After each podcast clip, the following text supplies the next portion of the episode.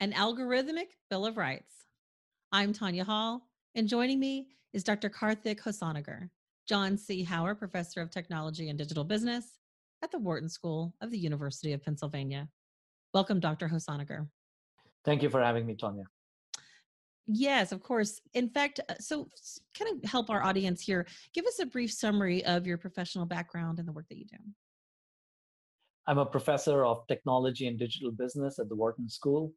So, what that means is that I study how uh, the digital economy affects consumers, business, and society. So, I look at how uh, technology, online technologies affect choices we make. I look at uh, how they affect how businesses should be run and more recently, I've been looking at how uh, data and algorithms can help businesses and consumers make better decisions. You proposed introducing an algorithmic Bill of Rights, if you will. What brought you to the point where you thought that something like this is actually necessary?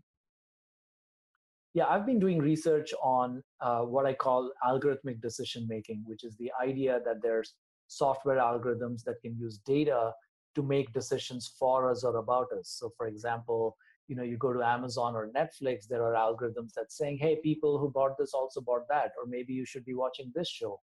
Um, and similarly, uh, there are algorithms used by uh, companies to make decisions like what stocks to invest in or which job applicants to invite for interviews and so on.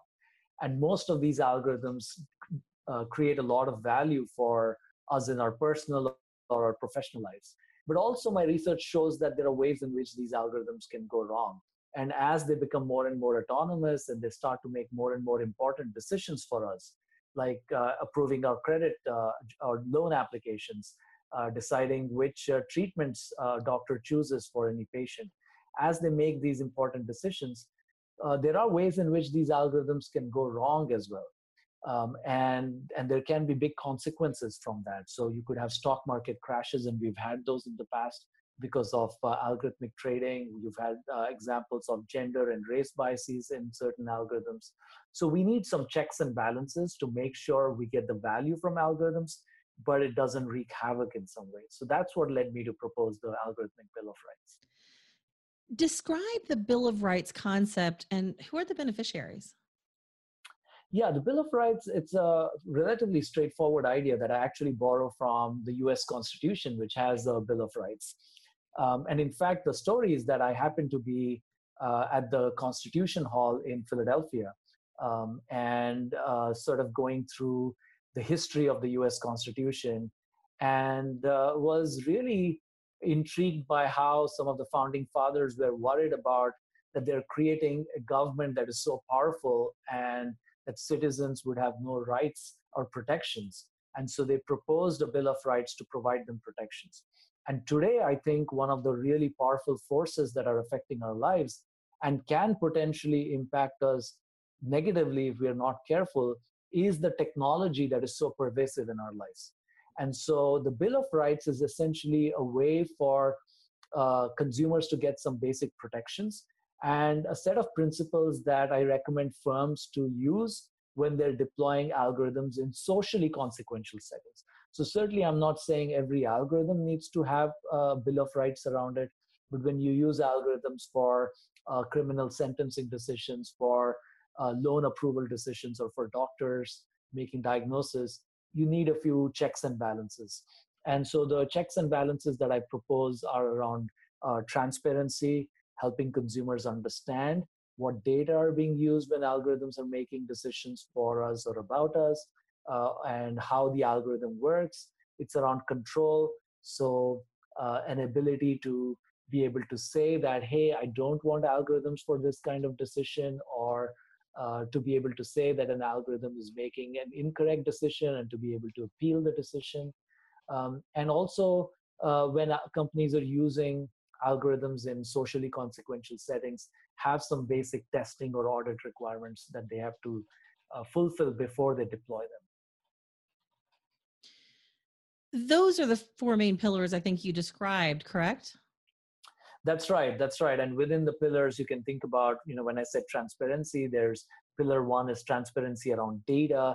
So that's a description of what kind of data were used to make decisions. So if you applied for a job, it would be useful to know that your Facebook profile was uh, perhaps uh, scraped and somebody's come up with a score based on that. Uh, and we might not know that. Um, and transparency around algorithm is again knowing what factors uh, went into a certain decision. So if your credit application was denied, sometimes we won't even know um, you know that an algorithm was used. So just letting us know that an algorithm was used and a simple explanation around what drove that decision. So that's the second pillar. A third pillar is around control. And so control can be as simple as uh, just a simple feedback loop from the user to back to the algorithm. And you look at facebook i mentioned facebook's uh, news feed and facebook had this problem of fake news uh, fake news on its news feed uh, that has been in the news uh, a lot over the last few years. Now, when it originally came up around the 2017 uh, elections, Facebook, uh, you know, a lot of people were complaining that they have fake news in their newsfeed, but there was no way to inform Facebook's algorithms that, hey, you're send, sending a lot of fake news in my newsfeed. Today, with just two clicks, you can alert the newsfeed algorithm and say, this particular post is either false news or it's violent and so on. And that's control that's feedback loop from the user back to the algorithm.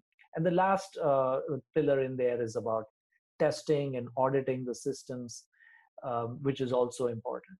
Uh, one of the other things i mentioned in my book which is called a human's guide to machine intelligence is these are about rights but also we all have some duties as well and uh, the most important duty is about education and being informed all of us are so passive with how we use technology and being active implies understanding and taking the trouble to understand how these systems we use work. How does Facebook work? How does Google work? How's it driving my decisions?